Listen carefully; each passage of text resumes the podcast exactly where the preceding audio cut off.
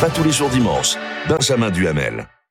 Vous regardez C'est pas tous les jours dimanche et donc notre grand invité du soir, c'est le... 1m75. C'est ça, pas plus, à peu près comme moi, c'est la même taille. On dit leader de la France Insoumise, co-président de l'Institut La Boétie. Détendez-vous, faites comme vous voulez. Donc allez, leader de la France Insoumise, on va se dire les choses dès le début. C'est pas honteux. Absolument. Voilà. Merci beaucoup Jean-Luc Mélenchon d'être avec nous euh, ce soir. On est ensemble pendant une heure et on va essayer de, voilà, de discuter, de débattre des grands sujets d'actualité. Euh, et on va commencer par celle sans doute la plus brûlante, euh, le drame qui se joue à Lampedusa, où plus de 11 000 migrants ont débarqué depuis moins d'une semaine, euh, la présidente de la Commission européenne, Ursula von der Leyen, était ce matin même à Lampedusa et elle demande que les pays européens accueillent une partie des migrants. Question simple, est-ce que la France doit en accueillir? Est-ce que la France doit porter une part de ce, de ce fardeau? Ah ben oui. D'abord parce que je voudrais rappeler avant toute chose qu'il y a dans toutes les religions et toutes les philosophies un principe de base d'humanité et de fraternité. Qui n'est pas respecté par tout le monde. Non, mais nous... Certains disent, euh, on se fiche que le pape, euh, effectivement, appelle euh, à Oui, la solidarité, à la charité. euh, Oui, ils ont le droit. on mais ça. d'une manière générale, je sais pas moi, les croyants, les, les trois fois du livre se réfèrent à l'Exode qui dit les immigrés, tu t'en occuperas parce que tu as été en esclavage. Bref, je vous passe les religions et j'en viens à la, à la, la relation. Ce sont nos frères et sœurs en humanité. Ils sont là parce que les dégâts en Libye, on a tous jeté des grosses larmes sur le sujet, ont été tels que beaucoup s'en vont. Et d'ailleurs, c'est nous, les Européens, qui avons détruit euh, la Libye. Je donne tous ces arguments Là, ce qui se passe en Libye, c'est euh, la suite des inondations. oui, oui. Euh, moi, je parle du coup d'avant, qui Ouais. fait qu'il n'y a plus d'État en Libye. Les Marocains ne sont pas partis par milliers euh, dans la mer pour venir euh, en Europe après le terrible séisme qu'ils ont eu. Pourquoi? Parce qu'ils ont un État, ils ont une organisation, une solidarité. Tout ça, en Libye, n'existe plus. Alors, ils sont là. Et il y en a, nous dit-on, 10 000. Tout le monde comprend qu'ils ne peuvent pas rester là où ils sont. Il y a 400 places. Et puis pourquoi l'Italie toute seule? Parce qu'elle a ce bout de terre avancé en face de l'Afrique, euh, devrait euh, porter le, le poids de la responsabilité toute seule. Donc qu'on qu'on s'y mette tous. Est-ce qu'il y a un problème? Est-ce qu'il y a un problème? Je dis pas un fantasme. Un fantasme, oui, il y a.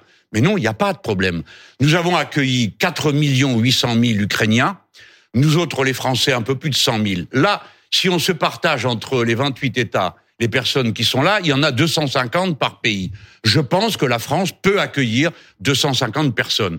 S'il fallait les accueillir, moi j'enverrais euh, quelqu'un qui dirait qui est-ce qui est francophone là-dedans? Et ceux qui sont francophones, bah vous venez. Si j'en ai 250, eh bien j'estime que euh, j'aurais gagné la participation de 250 personnes à l'effort du pays. Jean-Luc Mélenchon, on entend ce que vous dites. Simplement, il y a les plus de 11 000 migrants qui sont arrivés depuis lundi dernier. Et il y a ce constat, ce phénomène plus large que tout le monde voit, qui est que euh, l'Europe n'arrive pas euh, à tarir euh, ces sources d'immigration, le fait qu'elles continuent et qu'à un moment donné, des pays disent on ne peut pas, il y en a trop. Il y a Oui, un oui. raidissement d'un certain nombre d'opinions publiques qui disent on veut moins oui. d'immigration. Est-ce qu'on peut vraiment dire il n'y a aucun problème, il n'y a pas de sujet et on les accueille tous? Alors, euh, bon, il faut éviter les formules qui sont tellement générales qu'elles ne veulent rien dire. Les accueillir tous, de qui parlez-vous? Des 250 millions de personnes qui vont quitter leur pays à cause du changement climatique? Bah, Depuis le début de Bon, l'année, clair. depuis le début de l'année, c'est 126 000 personnes euh, Ah oui? qui sont arrivées en Italie, c'est-à-dire un doublement Voilà. par rapport à l'année euh, précédente. Ah oui. 126 000, c'est pas Ah, un ben, chiffre faut- ridicule. Il faut qu'on s'y mette tous. On est 450 millions. Les Européens de l'Union européenne, ça va. Et surtout, disons les choses maintenant euh, bien frontalement, la plupart des pays d'Europe ont besoin de l'immigration. Je répète, la plupart des pays d'Europe ont besoin d'immigration juste pour survivre. L'Allemagne, par exemple, est un pays qui ne reproduit pas la population allemande. Et pourtant, Eux-mêmes, et pourtant, l'Allemagne dit euh, on ne veut pas contribuer à la solidarité parce que l'Italie ne respecte pas les règles ça. européennes. Il y a toujours une bonne raison, et il y a toujours une bonne raison. Mais moi, ça m'est égal. De toute façon, les Français seront les plus nombreux avant la fin du siècle. Et chaque fois que les Français sont les plus nombreux, c'est rock'n'roll pour toute l'Europe. Donc, reprenons là où nous en sommes. Les Allemands, il leur manque plusieurs milliers de chercheurs, de scientifiques, etc. Si ce ne sont pas leurs propres enfants, vu qu'en plus, il y en a 25 000 par an qui s'en vont d'Allemagne, il faut bien que quelqu'un le fasse, à moins que l'Allemagne ait décidé de mourir. Alors c'est son problème. Et nous autres, les Français, nous avons besoin aussi de bras et de cerveau. Et On nous faisons dans quelques instants sur les, les- sur le, Ah sujet ben oui, lié, à, mais lié à l'immigration. Mais ju- juste pour Oui, bien oui, mais attendez, sur ce point-là, qu'on m'entende bien, parce que là, je prends une responsabilité. Hum. Tout à l'heure, nous avons vu sur le plateau de BFM un monsieur, Jacobelli, je crois. député du Rassemblement national. Bon, vu son, son, son nom, comme moi, Mélenchon, c'est un nom espagnol. Hein. Lui, c'est un nom italien. Il vient de la Moselle, je crois. Qui était en Moselle italien Les mineurs de fonds qui venaient à l'époque prendre le travail euh, des Français. Non, il est content d'être député français. Et moi, je suis content que euh, tous les descendants euh, de tous ces gens qui sont venus aujourd'hui sont citoyens français. La présidente, la vice-présidente de l'Assemblée nationale, Caroline Fiat, a une origine aussi en partie en Italie. Chacun d'entre nous, Monsieur Duhamel, peut-être vous aussi, quand moi je suis né, alors là, bon, c'était pas la gloire. Fr- on avait un ancêtre sur dix qui était un étranger. Aujourd'hui, c'est un sur quatre. Lequel de nos ancêtres vous répudiez? Mais je viens sur le fond. Si les, dé- les délires de Monsieur Zemmour s'appliquaient, il dit il n'y a plus un émigré qui rentrera en France. Et lui dit, euh, parmi tous ceux-là qui arrivent à Lampedusa, il ne faut en accueillir euh, aucun. Il faut même faire en sorte de les renvoyer très rapidement, Où? qu'ils ne puissent même pas traverser la Méditerranée. Oui. Ah non, mais d'accord, mais ça c'est un autre sujet. Moi, je suis d'accord pour dire qu'il vaut mieux que les gens partent pas de chez eux pour une raison humaine. Primo, segundo, parce qu'il y a un intérêt au développement de ces pays. Qui croyez-vous qui soit aujourd'hui en train de passer? Ce sont des gens, le plus souvent, qui ont une qualification. Pourquoi? Parce qu'eux ont les moyens de payer le passage, qui coûte horriblement cher chez les trafiquants. Donc, c'est une opération de pillage de la matière grise de ces pays qui se déroule en ce moment. Et vous avez en France des gens qui, la bouche en cœur, vous disent oui, oui, nous allons faire une immigration choisie et nous allons prendre les gens dans les métiers en tension. Vous allez voir la liste, et dans les métiers en tension, vous trouvez toutes sortes de métiers de haut niveau de qualification. Ça veut dire qu'on se prépare à piller les autres, et après on dira, oh là là, ils arrivent à rien. Mais Jean-Luc Mélenchon, on, on va parler dans un instant précisément de cette Oui. question qui est dans le texte de loi que propose le gouvernement. Mais pour que les choses soient très claires, vous demandez au président de la République d'accepter le fait de récupérer euh, et d'accueillir un certain nombre de migrants qui sont arrivés à, à Oui. Lampedusa. Et vous dites il faut qu'en Europe, il y ait une répartition, quitte à faire de la coercition. C'est-à-dire qu'on ne demande pas, parce que vous savez très bien qu'en Europe, il y a toute une série Mais- de pays, oui, oui, pays de mais l'Est, attendez, qui ne monsieur. veulent même Oui. pas entendre parler Oui, oui, monsieur d'accueillir Mais vous allez, certains migrants. mais vous avez raison, mille fois raison. Et cette bande d'hypocrites qui est là tout le temps avec nos valeurs, ils sont, ils se drapent dedans, ils font un numéro sur les valeurs humanistes, de liberté et tout ça. Ils ont voté des dispositions en commun en disant bon, ceux qui n'en veulent pas payent. Alors on a dit, vous voyez, c'est une amende. Non, non, c'est les riches qui payent pour se débarrasser des pauvres, donc qui sont au début pauvres en effet en arrivant. Donc l'Europe a voté des règles qui permettent à ceux qui ont des sous, comme les Allemands, Hum. hein, à force de vendre des grosses voitures qui polluent tout, eh bien ils ont des sous et eux ils peuvent se payer de ne pas vouloir euh, d'immigrer. C'est une honte absolue. Donc il faut que ce soit coercition. nous, les Français, forcée. Nous, les Français, nous sommes capables d'accueillir 250 personnes venant de Lampedusa. Je demande qu'on les accueille, on prend les 250 et on dit aux autres, ben faites-en autant. Et puis c'est pas tout. On dit, on prend les francophones. Pourquoi? Parce que nous avons la chance, nous, pas les Allemands, Oui, mais- d'avoir une langue en commun avec 700 millions de personnes à la fin du siècle. Jean-Luc Mélenchon, pour le coup, vous êtes clair, mais je voudrais vous, vous soumettre Ah, un merci. chiffre. Non, non, mais là-dessus, vous avez le mérite de la clarté. Vous dites, il faut les accueillir sans Oui.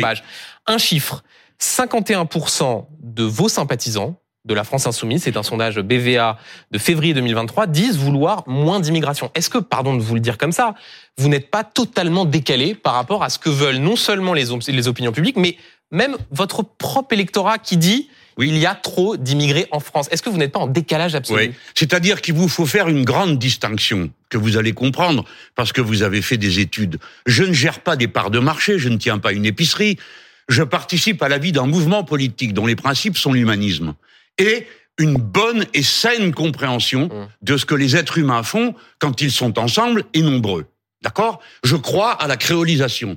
Donc, c'est ça que j'ai à proposer. Si vous pensez que j'ai tort, ne pensez pas comme moi. Mais si vous pensez que ce que je vous dis a valu la peine que vous votiez pour moi, alors écoutez-moi et tâchez de comprendre ce que j'explique. Pesez vos arguments. Et puis voilà. Mais moi, je ne changerai pas. Est-ce que ce n'est pas, au fond, un, formidable tract pour Marine Le Pen, Reconquête, Éric Zemmour, quand on voit ce, ce- mouvement profond qui traverse toutes les opinions publiques européennes de rejet, de refus de Et l'immigration voilà. Alors autrement dit, pour vous suivre, si je devais conserver l'estime de ces gens, je devrais dire comme Madame Le Pen et Monsieur Zemmour. C'est bien ça, j'ai compris? Vous C'est pour- ce que vous venez de dire. Non, attendez. Mais vous, si, vous pourriez. si vous dites c'est un tract, eh bien, si Madame Le Pen a réussi à marquer l'opinion et Monsieur Zemmour au point qu'il y ait une vague de gens qui croient qu'il y a 30% d'immigrés dans ce pays alors qu'il y en a 8%, à qui doit-on s'en prendre? Au tract que vous avez vu diffusé des milliers de fois par des milliers de militants zémouristes ou le pénistes Non, aux médias qui ont cultivé cette fleur vénéneuse pendant des mois, des années. Les immigrés ceci, les immigrés cela. que ce les- les non mais si, madame. Ma- euh, Écoutez-moi, monsieur, Monsieur. Duhamel, on a le droit, vous avez le droit de penser que non. Et Bien sûr. moi, j'accuse le système médiatique d'avoir fait le lit du pire. Et avant, dans chaque grande crise du capitalisme, et nous sommes dans une grande crise, c'est plus que le capitalisme maintenant, c'est carrément la civilisation humaine. L'adversaire a besoin de d'empêcher le peuple de se constituer comme une force politique. Donc il faut qu'il le fragmente. Alors c'est la couleur de peau, c'est la religion, c'est un classique. Avant la deuxième Donc, guerre mondiale, donc, on s'en prenait aux juifs, aux métèques. Mon grand-père, qui était un espagnol, avait ses, pa- ses papiers français, et Pétain, le traître à la patrie, avait décidé qu'on enlevait les papiers. euh, aux- aux- il appelait ça les Français de papier. Donc ça a toujours été Donc, la Mélenchon. tactique des dominants est de fragmenter le peuple. D'abord, euh, réponse sur les médias. Euh, on montre Mais la vous ne représentez pas les médias, enfin. Non, non, mais bien sûr que non. Mais Bon. on Ah. montre en tout cas ici des reportages. Il y a des envoyés spéciaux qui sont là-bas et qui décrivent la, la réalité. Mais au fond, si je vous comprends bien, ceux-là même euh, qui, dans votre électorat, disent on veut moins d'immigration, c'est quoi? Ils sont, ils sont racistes? Ils comprennent pas euh, Non, je pense qu'ils ont peut-être pas assez réfléchi euh, au problème, et c'est mon rôle. Après tout, je comprends qu'ils ont autre chose à faire dans la vie.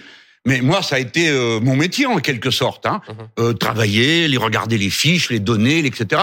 Je, je leur dis aux gens, vous êtes prêts à payer à la place euh, des immigrés que vous voulez foutre dehors ou des clandestins que vous voulez réprimer Vous êtes prêts à payer euh, leur part d'impôts sans lesquels vous pouvez pas avoir vos écoles, vos routes, etc. Vous êtes prêts à aller faire le travail? Vous êtes prêts? Vous êtes prêts? Non. Alors, écoutez, mettons un peu d'ordre dans tout ça. Regardez-moi, vous m'avez estimé assez pour voter pour moi. Je suis l'arrière-petit-fils de pauvres gens immigrés en Algérie, arrachés à la misère de l'Espagne profonde. Bon, ça va. Regardez, je me suis rendu utile. J'ai été prof, j'ai été journaliste. J'ai contribué, je crois, à la renommée de la France. Bon, vous, monsieur Duhamel, je sais pas, vous avez peut-être aussi un grand-père ou un... Vous allez pas le renier quand même, non? Non, mais Bah, Moi, Voilà. j'essaye dans les questions que je vous pose de, comprendre, de comprendre ce qui, ce qui traverse la société française. Euh, Est-ce que vous êtes un no-border? Est-ce que Ah vous ben non. dites au fond Ah non, non, non, euh, les frontières, à partir du moment où on peut accueillir euh, tout le monde, que vous dites aucun problème, c'est 250 euh, migrants, et s'il y en a plus, il y en aura plus, est-ce que ça veut dire que les frontières, Ah non, ah non, ah non, non, non, surtout ça n'a pas pas. d'intérêt Et que Ah dans bah ce cas-là, on peut accueillir, pour reprendre la phrase de Michel Rocard, toute la misère du monde Non, il disait qu'on ne pouvait pas l'accueillir. Oui, eh ben, Voilà, je, je bon. reprends Non, cette mais phrase. attendez, on ne peut pas- pas accueillir toute la misère Non, du monde, mais on doit en prendre notre part. C'est pas un problème de misère l'affaire des frontières. Les frontières, c'est parce que nous sommes un État. Et un État a des lois qui s'appliquent à ses ressortissants et à ceux qui viennent.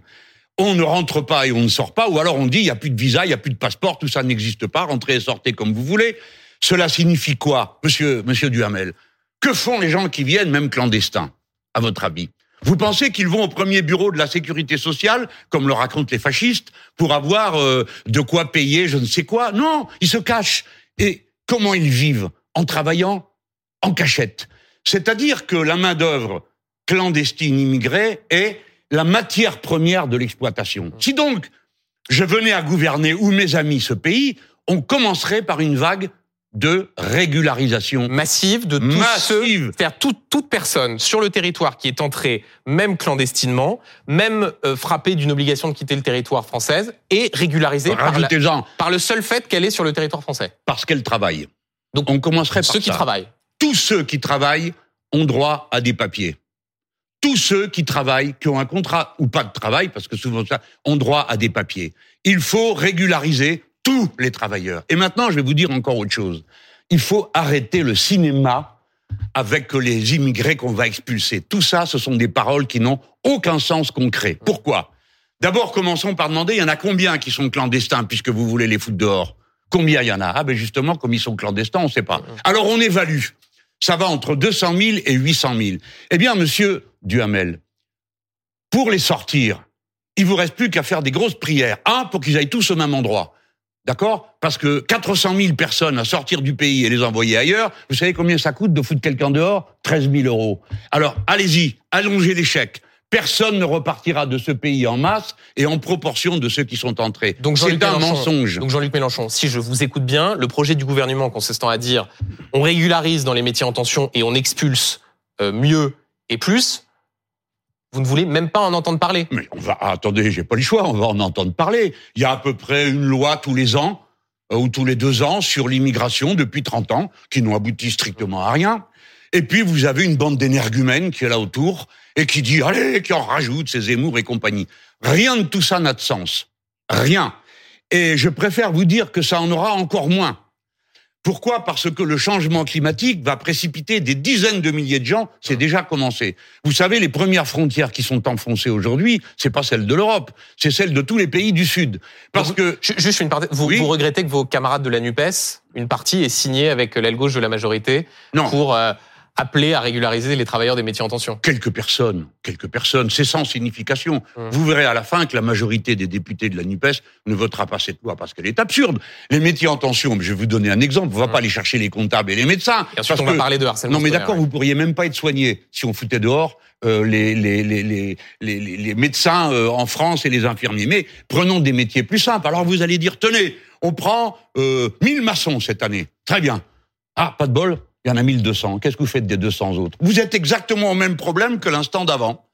Tout ça n'a pas de sens. Et je dois vous dire que vous serez tous obligés de, je dis tous parce que euh, je serai dedans bien sûr, mais peut-être que ça me concernera moins longtemps que vous. Hein mais vous serez obligés de vous poser d'autres questions. Vous ne pourrez rien contre le fait que les êtres humains se déplacent. Monsieur Duhamel, les rats, les cafards et les êtres humains sont les seuls qui ne sont pas attachés à un biotope. Ils peuvent vivre n'importe où.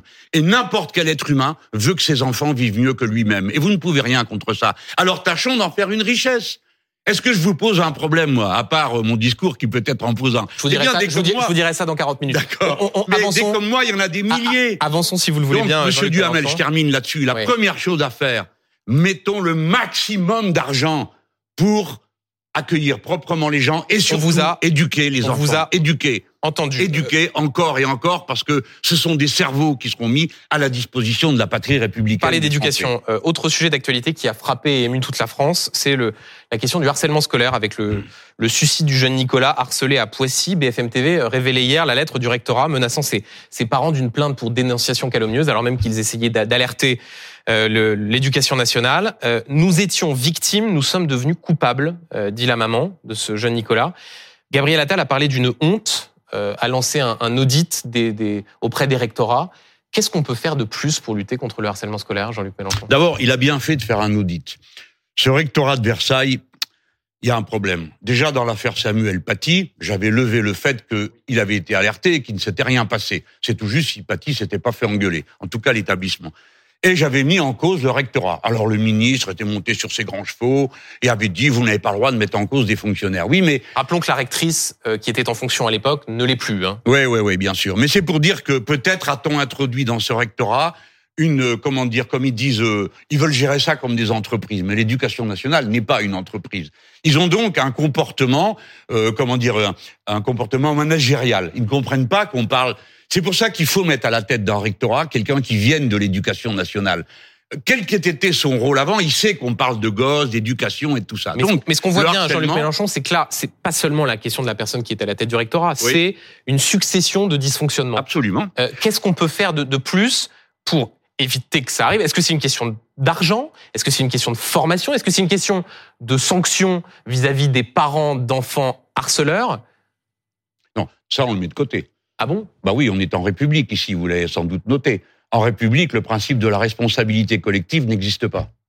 Euh, Vous le savez? Si, dans le code pénal, il y a des dispositions pour euh, responsabiliser Oui, les quand parents. vous êtes en bande organisée. Je le sais puisqu'on accuse toujours des militants d'être en bande organisée. C'est Hum. avec ça que on essaye de nous flétrir et de nous calomnier judiciairement. Les parents n'ont pas de responsabilité mais concernant l'éducation de leurs enfants quand euh, des oui. enfants harcèlent, insultent. En l'espèce, c'est ce qui s'est passé avec le. Bien. Avec le jeune Nicolas? Attendez, j'y viens. J'y viens.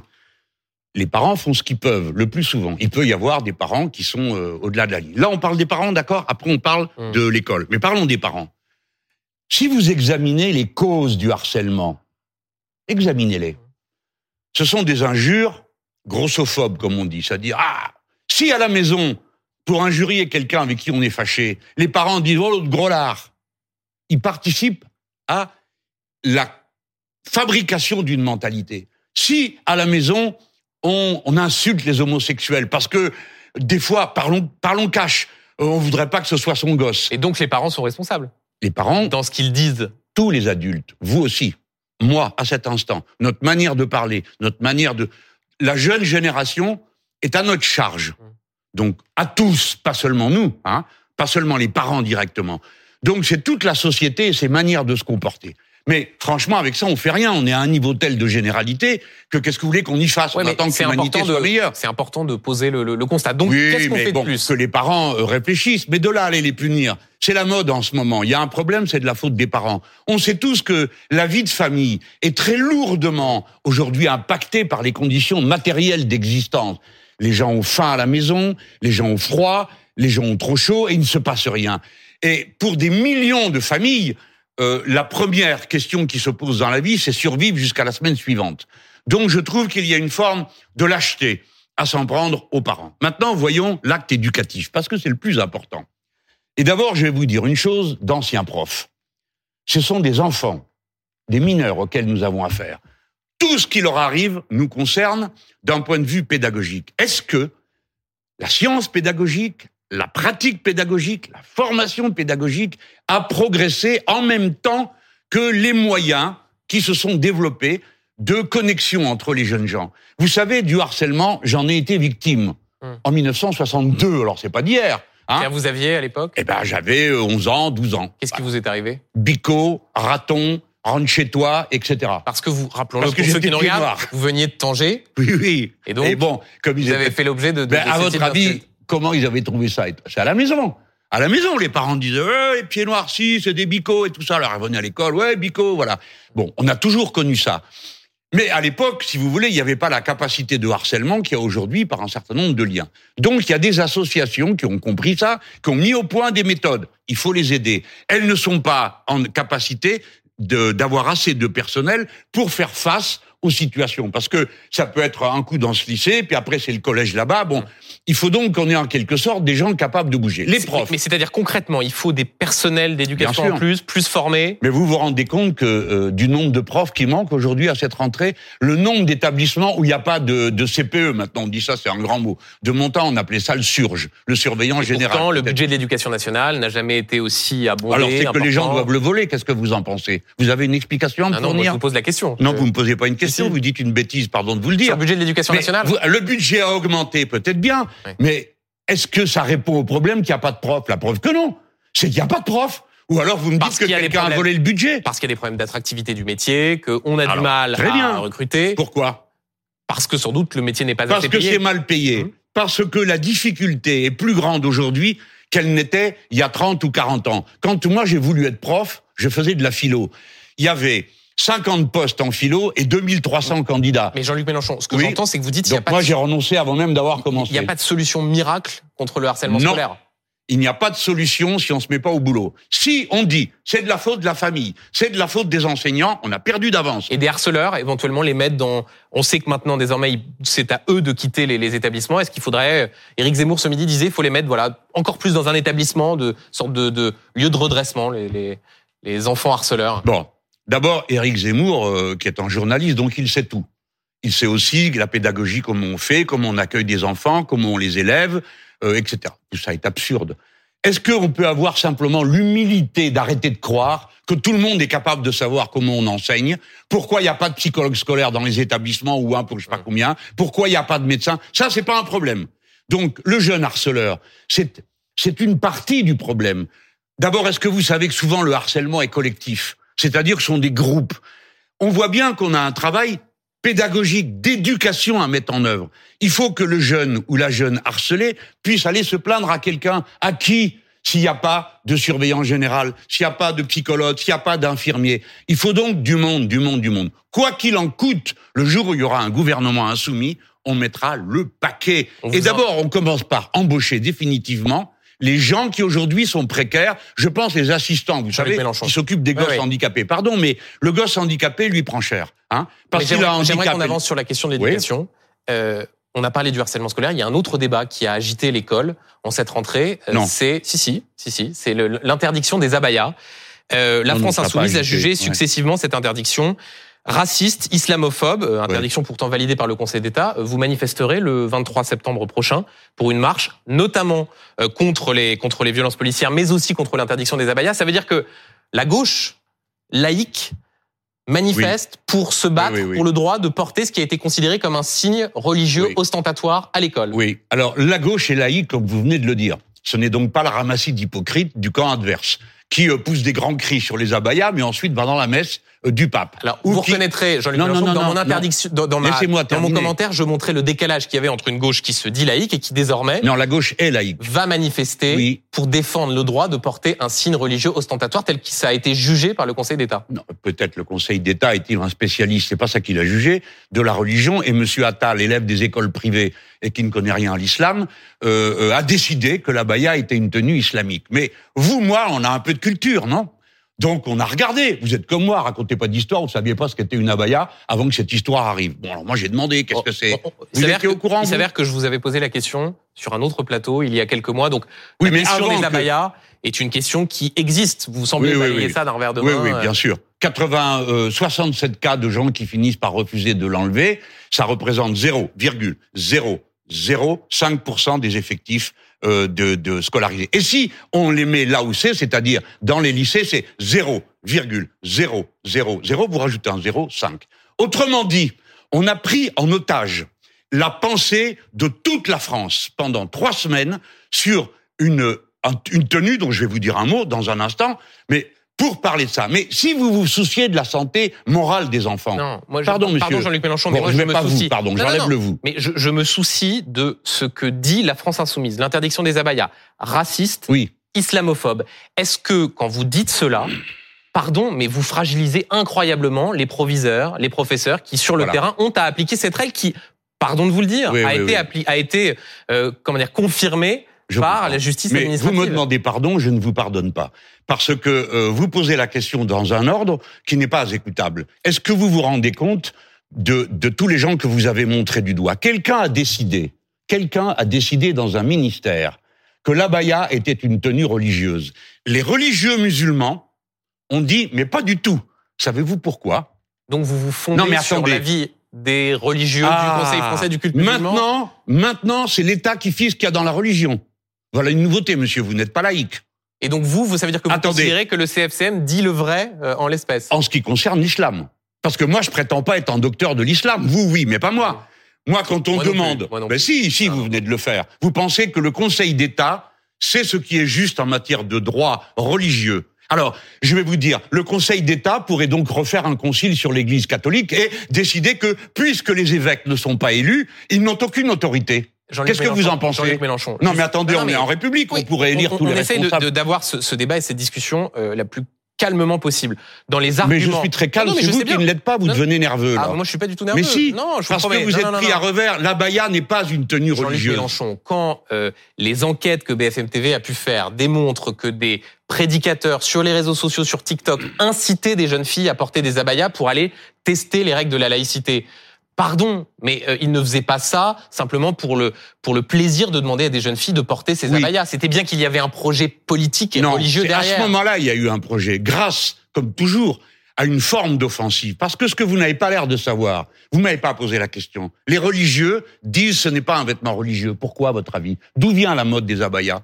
Elle Allez. vient notamment du Golfe, d'Arabie Saoudite, du Qatar, où des jeunes filles disent porter des abayas au nom de la, de la pudeur. Est-ce que ça, vous, c'est quelque chose, vous vous dites euh, laïque pour l'égalité femmes-hommes, le principe d'une tenue qui permette d'assurer la pudeur des femmes, c'est quelque Alors, chose qui vous... Premièrement, quand laissez les femmes évaluer elles-mêmes où est leur pudeur et ne vous en mêlez pas, s'il vous plaît.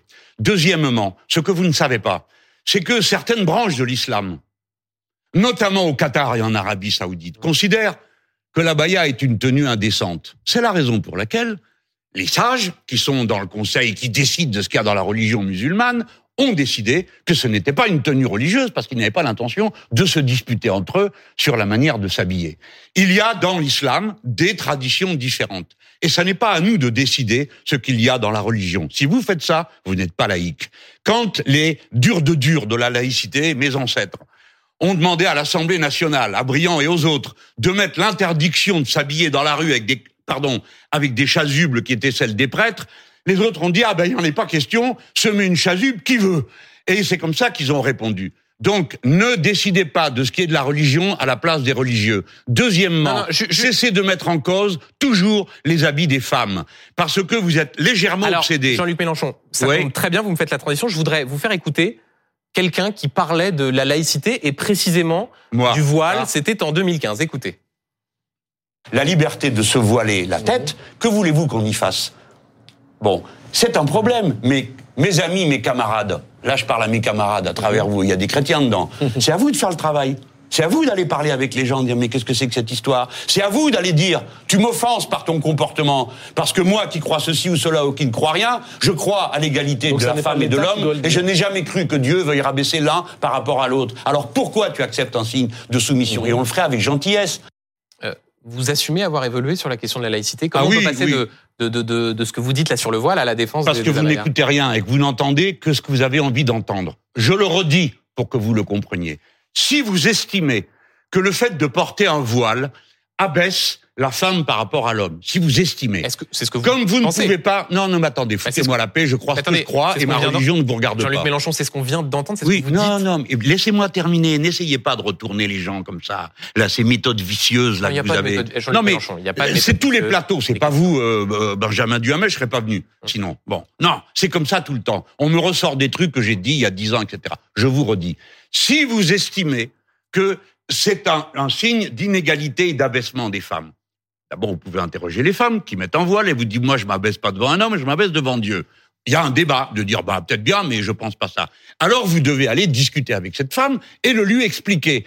Mais vous ne pouvez pas, par la loi, interdire de porter le voile dans la rue parce qu'en France, n'existe pas la police du vêtement. Par contre, à l'école, nous interdisons tous les signes religieux ostentatoires. Et pas que, il y a aussi les signes politiques. Alors, vous n'avez pas le droit de vous mettre le chi euh, de, euh, des insoumis, vous n'avez pas le droit de vous mettre une faucille et un marteau, et vous n'avez pas le droit non plus à des signes religieux comme un crucifix ou autre. Voilà ce qu'on a décidé. Et ça, c'est la loi. Et comme elle est là, elle est bien. Je trouve qu'elle est bien. Mais je vous le redis, si vous pensez que c'est un signe d'abaissement, votre travail ne consiste pas à aller demander à d'autres de faire ce que vous pouvez faire vous-même. Dites-le aux gens. Mais vous le pensez Pour ma part, une fois, il m'est arrivé de croiser dans une gare, la gare du Nord, Mhm. quelqu'un qui portait une burqa. C'est interdit. Et il y avait là quatre policiers qu'ont fait les quatre policiers, sont partis de l'autre côté, faire des contrôles pour un type isolé, le fouiller des pieds à la tête, si possible noir ou arabe, parce que c'est eux qui sont contrôlés. Et cette femme, c'est moi qui lui ai dit, Madame, je ne suis pas d'accord avec ce que vous faites là. Je ne suis pas d'accord. Vous violez la loi. Je ne suis pas d'accord et je vais vous dire pourquoi. Et eh ben, je vais expliquer pourquoi. Et puis comme elle commençait à répondre un peu haut, je lui ai dit, écoutez, si vous mettez ça, c'est par un signe de pudeur à l'égard des hommes. Donc ne me répondez pas comme vous le faites. Je pense que chacun doit assumer une attitude et avoir pour point de départ l'idée qu'on vit ensemble. Alors, il y a des règles de la vie, mais il faut pas les règles comme ça les appliquer d'une manière aveugle en flétrissant toujours les mêmes. Je vais vous dire, si je devais me retrouver en arrière à l'époque vous avez montré ce Oui, en film, 2015. je n'aurais pas parlé comme ça. Parce qu'à l'époque, je n'avais pas conscience de l'islamophobie virulente qui règne dans ce pays et qui est une offense. Certains disent vous avez évolué par clientélisme parce qu'il y a un électorat dans les banlieues qui vote pour vous et que donc vous, Vous, avez voulez que je change de, de clientélisme, c'est ça? Non, Que je je fasse plaisir à ceux dont la vocation est de haïr les musulmans? Moi, je suis d'abord français. J'ai la religion de la République. 6 millions de nos compatriotes sont musulmans. Dans ce pays, on s'est entretué pendant trois siècles entre catholiques et protestants. On a persécuté les juifs pendant mille ans. Ça suffit. Maintenant, nous vivons ensemble. Il y a des règles à certains moments, à certains endroits, dans certaines conditions. Le président de la République n'a pas à accepter d'être chanoine de Latran, ni coprince d'Andorre. Nous sommes une République. Le président de la République, ni aucun élu n'a sa place dans une cérémonie religieuse. C'est-à-dire, on est pour on est contre l'interdiction des abayas, mais par contre, on considère que le président de la République ne doit pas assister à une messe au stade Vélodrome. C'est pas une laïcité à, gé- à géométrie variable? Je crois que c'est vous là qui êtes en train devant tout le monde de procéder à une laïcité à géométrie variable. C'est-à-dire, question. non, non, mais vous êtes contre l'abaya pour des religi- des Moi, raisons moi, religieuses. rien. Non, Euh, on a compris, on a compris que vous étiez pour tout et contre rien. Me racontez pas d'histoire, Benjamin Duhamel, c'est pas le sens des questions que vous avez posées. Donc l'abaya est un signe religieux, on l'interdit. Le président de la République, laïque, loi 1905, doit aller à la messe. Non mais vous foutez de qui là? Y assister sans communier, euh, comme a pu le faire le général de Gaulle, Valéry Giscard d'Estaing. Vous, vous n'y seriez pas allé. Non, je l'ai toujours fait. tout le temps où j'ai été élu, j'ai toujours refusé d'aller. Pourquoi? Parce que je considérais que je représentais le peuple français tout entier. Mais je ne vous cache pas que il m'est arrivé de me dire tiens à telle ou telle cérémonie, mais après je me retenais en me disant bah non, je représente tout le monde, donc je n'ai pas voilà. Le général de Gaulle que vous citez, euh, bon, le général de Gaulle, c'était pas non plus son habitude d'aller à toutes les messes. Et je vous signale que les grands messes de la victoire contre les Allemands, les présidents du Conseil ne sont jamais allés au Tédéum que l'on a célébré à cette occasion, et j'en félicite les catholiques, car la victoire sur les Allemands était très importante. Bien, donc là, nous sommes dans une situation où il est intolérable, à mon avis, si le président voulait se rendre utile, tenez, parlons-en, Hum. au lieu d'essayer de récupérer. Et après, on va avancer un petit peu parce Oui, que, oui, oui. hélas, le temps file. Mais puisqu'on y est, on va pas parler que de la baya, il en faut pour tout le monde.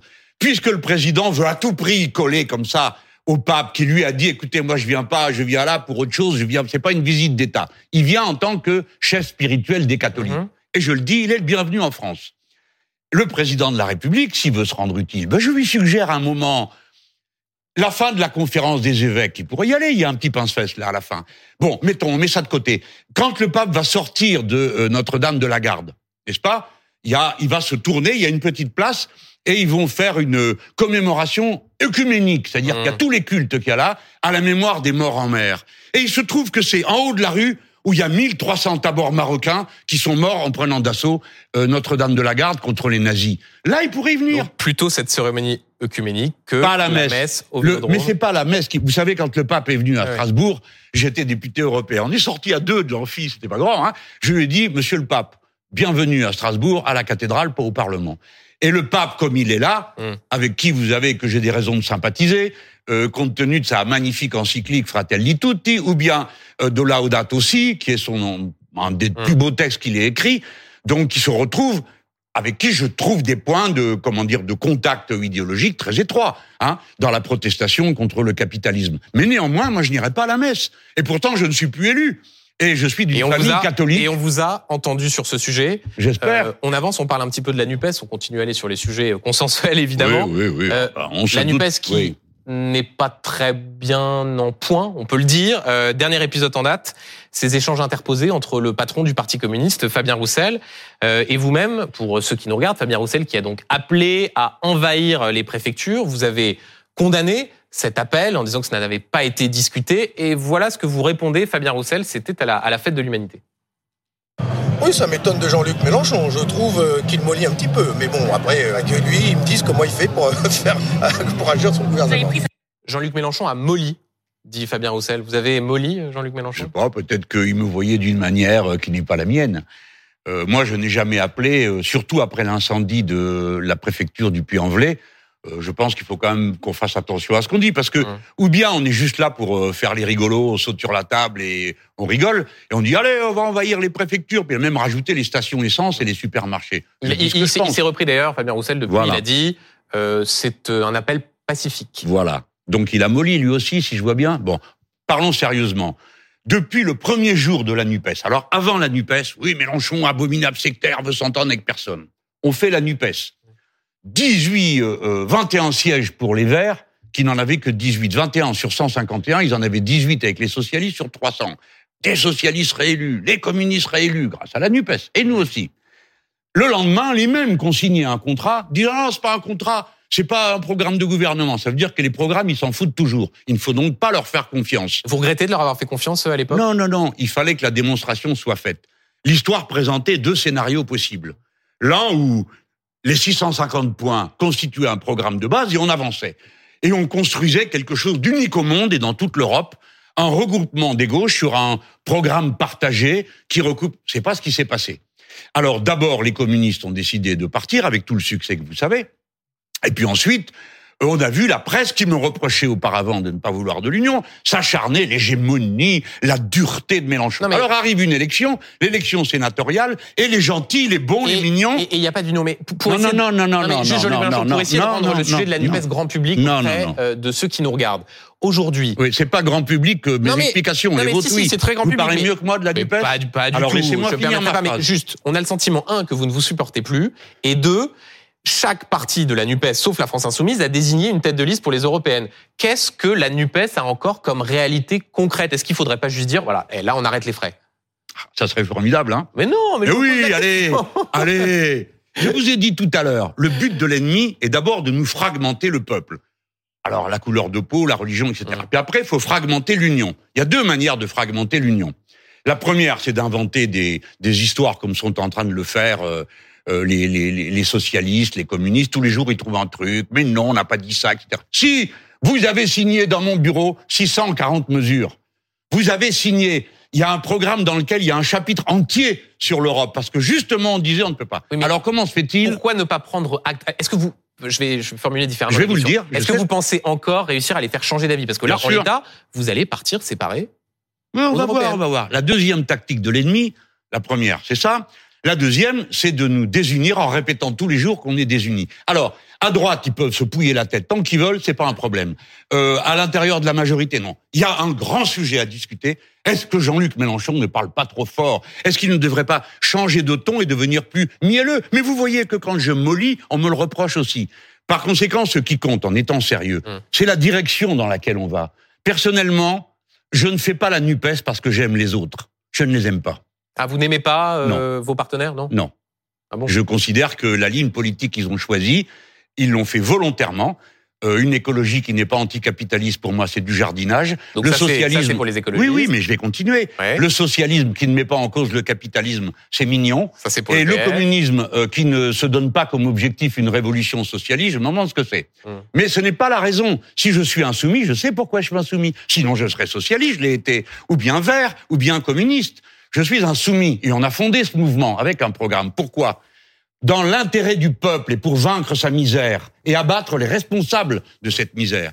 Par conséquent, nous voulons la liste unique aux élections européennes, non pas parce qu'on s'aime, mais parce que c'est nécessaire. Et si on aime le peuple, si on se dévoue à lui, si on lui est voué, alors on fait l'union parce qu'on peut battre tous les autres. Et je- Monsieur Duhamel, et ce je- qui veut dire que la prochaine fois qu'il vient ici, après les élections européennes, comme il y aura eu une liste unie et comme on aura battu tout le monde, vous vous direz, oulala, faisons attention, ce Mélenchon pourrait bien être président dans quatre ans. Ou un donc, autre. donc vous reviendrez Non, là, juste vous après les européennes. Si on a gagné aux européennes, je préfère le dire à tout le monde. Si vous voulez vous débarrasser de moi, il faut absolument voter pour nous aux européennes. Parce que ça veut dire qu'on sera en état de présenter une candidature qui tiendra la route. On, on va continuer cette discussion. Je voudrais juste vous faire écouter. Vous euh, savez qu'on a proposé aux Verts d'être tête de liste? Je sais bien. Vous savez ce qu'ils ont répondu? juste- C'est un piège, ils sont complètement parano. Jean-Luc Mélenchon, vous venez de passer en revue vos partenaires en disant que vous ne les aimiez pas. Euh, écoutez ce que disait euh, vendredi matin Clémentine Autain au micro d'Apolline de Malherbe.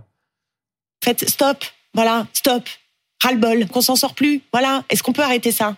Est-ce que, est-ce- Juste, est-ce qu'on peut arrêter Et ça quand vous leur dites Et qu'un tel, euh, un- un- j'en ai ras-le-bol, voilà. Donc j'ai pas envie de cotiser à ça. C'est peut-être aussi parce que je suis féministe que, que je veux. Parce que tout ça, tout ça, tout ça, c'est des hommes quand même. Voilà. C'est une histoire de, de, de mec, pardon, je vais parler trivialement. C'est ce Oui, que dit euh, Clémentine ouais. Autain. Elle dit ras-le-bol de tout ça. Oui, c'est un grand recul intellectuel de sa part, parce que Clémentine Autain est une intellectuelle qui a écrit de nombreux livres. Et euh, ça a été jusqu'à présent quelqu'un qui, bien sûr, est assez coutumier des initiatives comme ça. Elle avait fait un coup le, le Big Bang après les européennes, sans prévenir personne.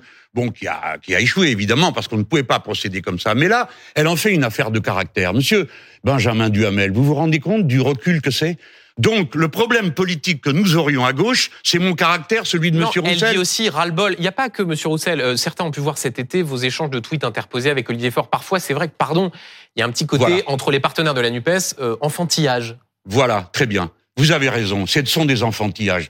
Je, je suis stupéfait d'un niveau de nullité pareil. Vous, comprenez De vous. Ah, de moi? Oui, parce que vous ne regardez pas le contenu. Vous dites c'est Ah, si, des si, je enfantillages. mais je- Monsieur, je formule Ah, différemment pas- ce que pas- dit Clémentine Benjamin. Duhamel, arrêtez.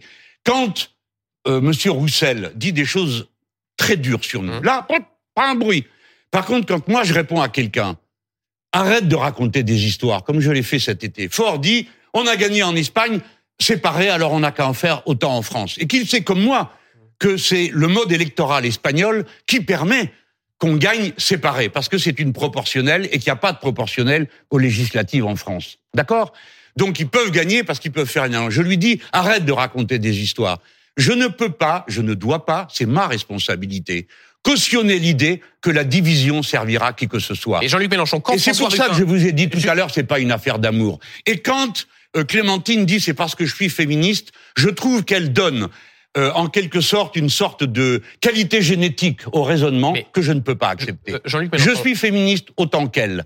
Et par conséquent, elle a pas l'air totalement convaincue. Mais juste, mais c'est pas sur le sujet qu'elle soit convaincue Non, ou non, mais vous avez C'est qui, en nous écoutant, comprend ce que je suis en train de dire. Jean-Luc Mélenchon. C'est une question politique. Ils ne veulent pas de l'union parce qu'ils ne veulent pas gagner. et donc, s'il n'y a pas d'union européenne, la NUPES, Si, si, si, il y aura une liste d'union aux européennes.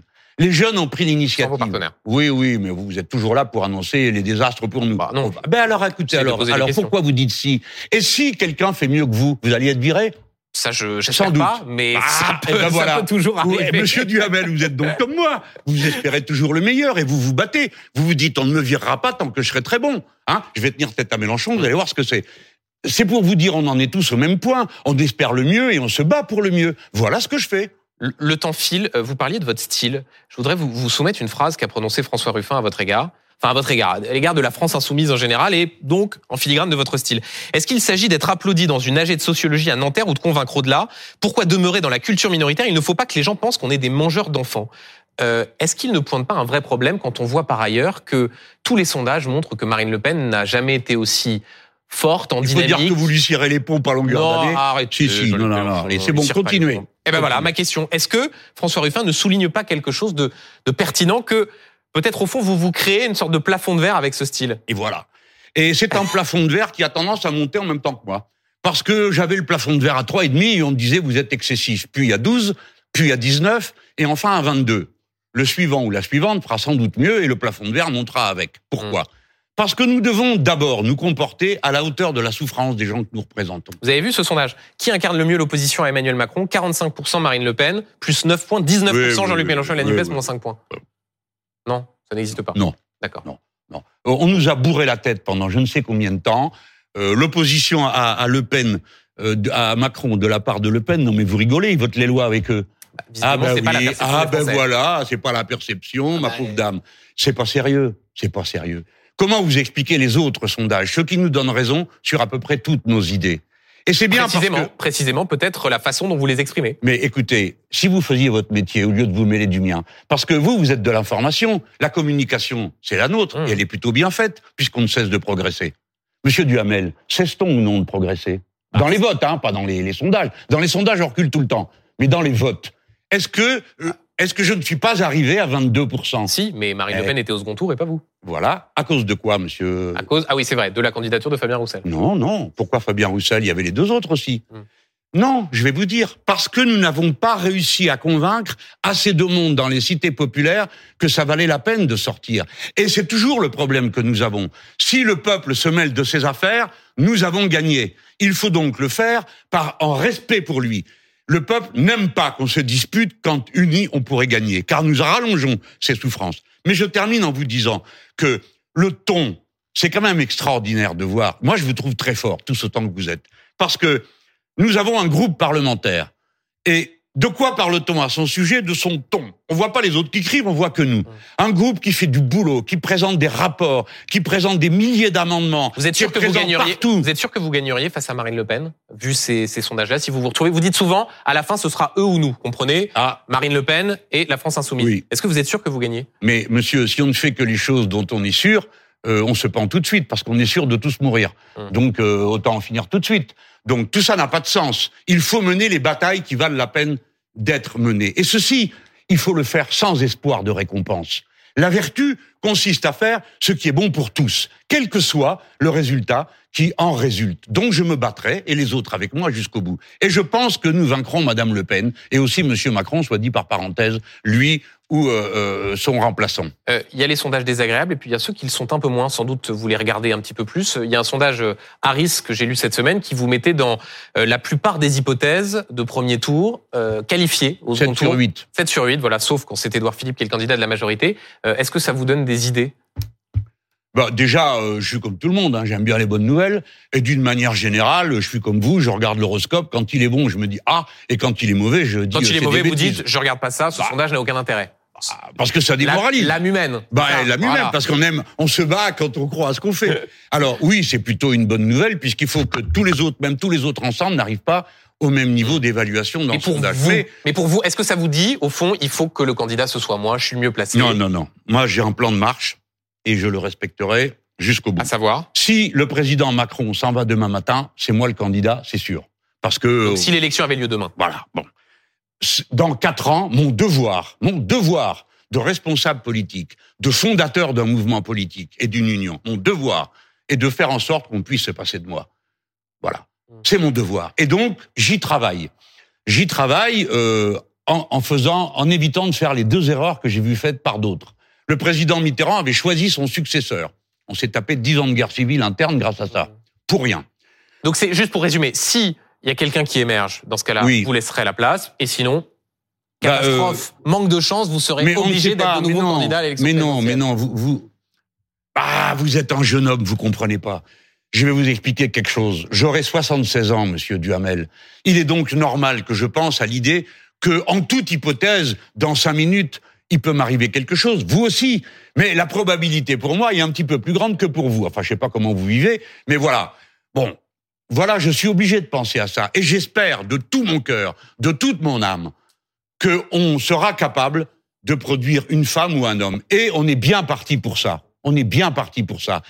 La, la France insoumise a plutôt un problème euh, euh, de, de trop que de pas assez. Euh, nous avons des problèmes de riches pour l'instant. C'est-à-dire que nous avons des personnalités flamboyantes. N'est-ce pas? Mathilde Panot est une femme flamboyante qui Oui. vient de faire, sous vos yeux ébahis à tous, à 34 ans, elle a déjà fait cinq motions de censure contre un gouvernement. Ah, on mesure, la, Manuel quali- on Bompard- mesure la qualité des futurs candidats au nombre de motions de censure? Bien sûr, je suis assez stupide pour dire ça, Non, monsieur Duhamel. pas du tout, vous venez de Mais dire qu'est-ce- ça. pourquoi vous posez une question aussi bête?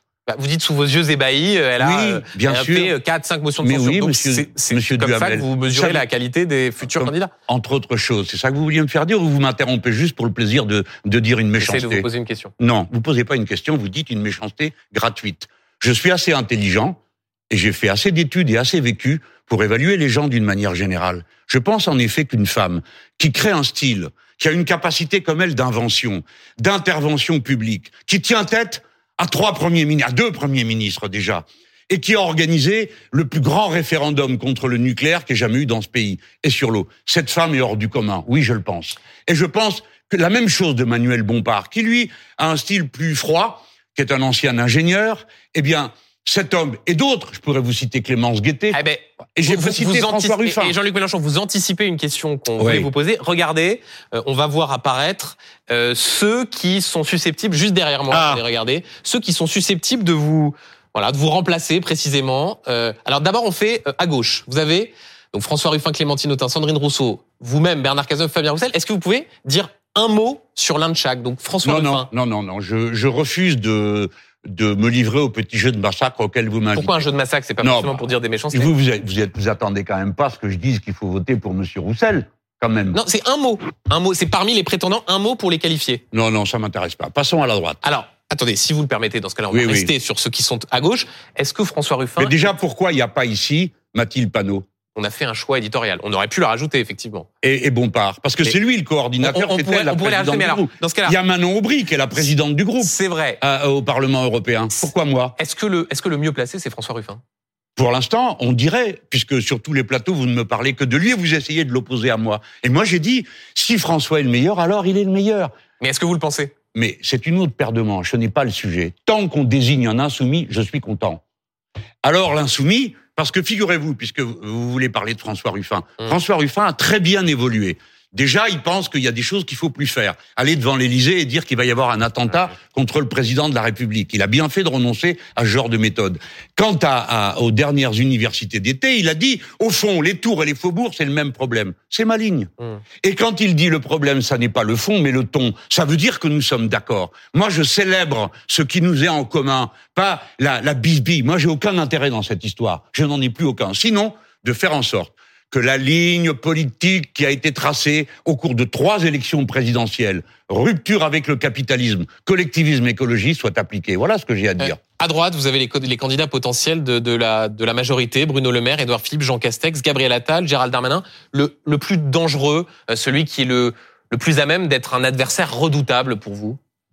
Bon, alors après, il y a aussi les paramètres personnels qui jouent, euh, Monsieur Duhamel, que voulez-vous que je vous dise? Monsieur Darmanin, euh, tout ce qu'il trouve à faire euh, samedi dernier, c'est de m'insulter sur le service public en disant que je suis drogué. Franchement, euh, faut pas me demander après d'être 200 francs. Alors, ah, on quel retire. Alors, on retire. Non, mais lui, il est intéressant parce qu'il fait le pont entre l'extrême droite et la droite. Il, il a compris qu'il faut être, comme ils disent, populaire. Hein, voilà. Bon, après les autres, bah, il y en a des coefficients de sympathie plus ou moins grands. Édouard Philippe nous a traités dur, hein, tapé Mhm. dur quand même. Oui. euh, 32 éborgnés pendant les Gilets jaunes, c'est lui. Hein. Jean Castex? Alors, il est plus sympa. Il faut dire ce qui est. Ah. euh, dans, dans le contact personnel. Hein. Et ça ferait un bon candidat pour euh, Euh, la majorité présidentielle? Ah, pour nous, c'est c'est plus difficile, hein, Ah. c'est clair. Monsieur le maire est un personnage assez brillant. Alors, il est très libéral, donc sa doctrine vaut pas un clou et elle est plantée partout. Mais si vous voulez, ça le fait, quoi. Vous voyez ce que je veux dire? Et, et Gabriel Attal? Non, D'accord. Donc les deux favoris, je sens du côté Gabriel Attal, déjà, c'est un renégat. Il était au PS avant. Bah, ce- c'est pas interdit d'avoir été au Parti socialiste. Oui, mais pour passer à droite, si, c'est interdit. Hmm. Vous permettez de dire que c'est interdit c'est, c'est- vous Bon, dites ce que vous voulez. on, on peut être socialiste puis après se radicaliser comme ça a été mon cas et dire ah bah là en fait moi je me suis Il pas vaut, mieux radical- faire, il vaut mieux faire dans ce sens-là Bah plutôt que dans l'autre. C'est ce que vous dites. J'ai une dernière question à vous poser. Euh, Jean-Luc Mélenchon. Je- À votre sourire, je devine, ça va pas être un cadeau. Non, pas du tout. C'est une question peut-être un peu plus intime. Euh, je ne Oh. sais pas si vous avez euh, entendu, lu Alain Juppé euh, cette semaine, l'ancien Premier ministre, qui est maintenant membre du Conseil constitutionnel. Il a sorti ses mémoires et il était interrogé cette semaine sur euh, son âge et sur le, le temps qui passe. Écoutez-le. Qu'est-ce que c'est que la mort? C'est un instant. ouais. Ce qui me fait peur, c'est la déchéance physique, c'est la, la souffrance, euh, voilà, pour moi-même et pour ceux qui sont autour de moi. Et au fur et à mesure que le terme se rapproche, euh, c'est une question qui vous hante davantage. J'admire ceux qui savent, qui ont reçu la grâce. Il y en a beaucoup. J'admire ceux qui savent qu'il n'y a rien d'une certaine manière, parce qu'ils ont réglé le problème. Et moi, je suis entre les deux et je cherche. Euh, J'ai plus beaucoup de temps. Vous avez peur du temps qui passe, Jean-Luc Mélenchon? Non, je je- j'entends ce qu'il dit hein, avec beaucoup de, de de sympathie, je peux le dire, en tout cas d'empathie. Hein. Euh, et puis surtout la fin de ce qu'il dit, parce que ce sont des questions que qu'on est tous conduits à se poser à n'importe quel âge dans la vie, euh, ce qu'il faut attendre du futur ou pas. Non, le temps qui passe euh, euh, m'excite extraordinairement. Je trouve notre époque euh, incroyablement intéressante. Euh, je fais pas partie de ceux qui disent avant c'était mieux. Non, non, j'y étais. Je peux vous dire c'était pas mieux. Euh, à mains égards c'était pire. Donc euh, beaucoup Donc, de choses ont bien avancé. la, la mort ne vous fait pas peur? Parce que c'est ce que... il dit peut-être pas qu'il en a peur, mais en tout cas, il dit, voilà, c'est vrai que c'est des Bah, comme vous, qui Monsieur arrivent. Duhamel, vous, si je vous demande, est-ce que vous avez peur de la déchéance physique Ben vous me répondez oui, parce que vous pouvez en sortir, vous planter avec votre scooter, et puis euh, quick, hein, bon comme tout le monde. Mm. Donc on en est tous au même point, à se poser des questions, etc. Mais si on réfléchit au thème de la mort, euh, euh, je suis un stoïcien, donc euh, je ne suis pas concerné, parce que avant elle n'a pas lieu et après on n'y est plus.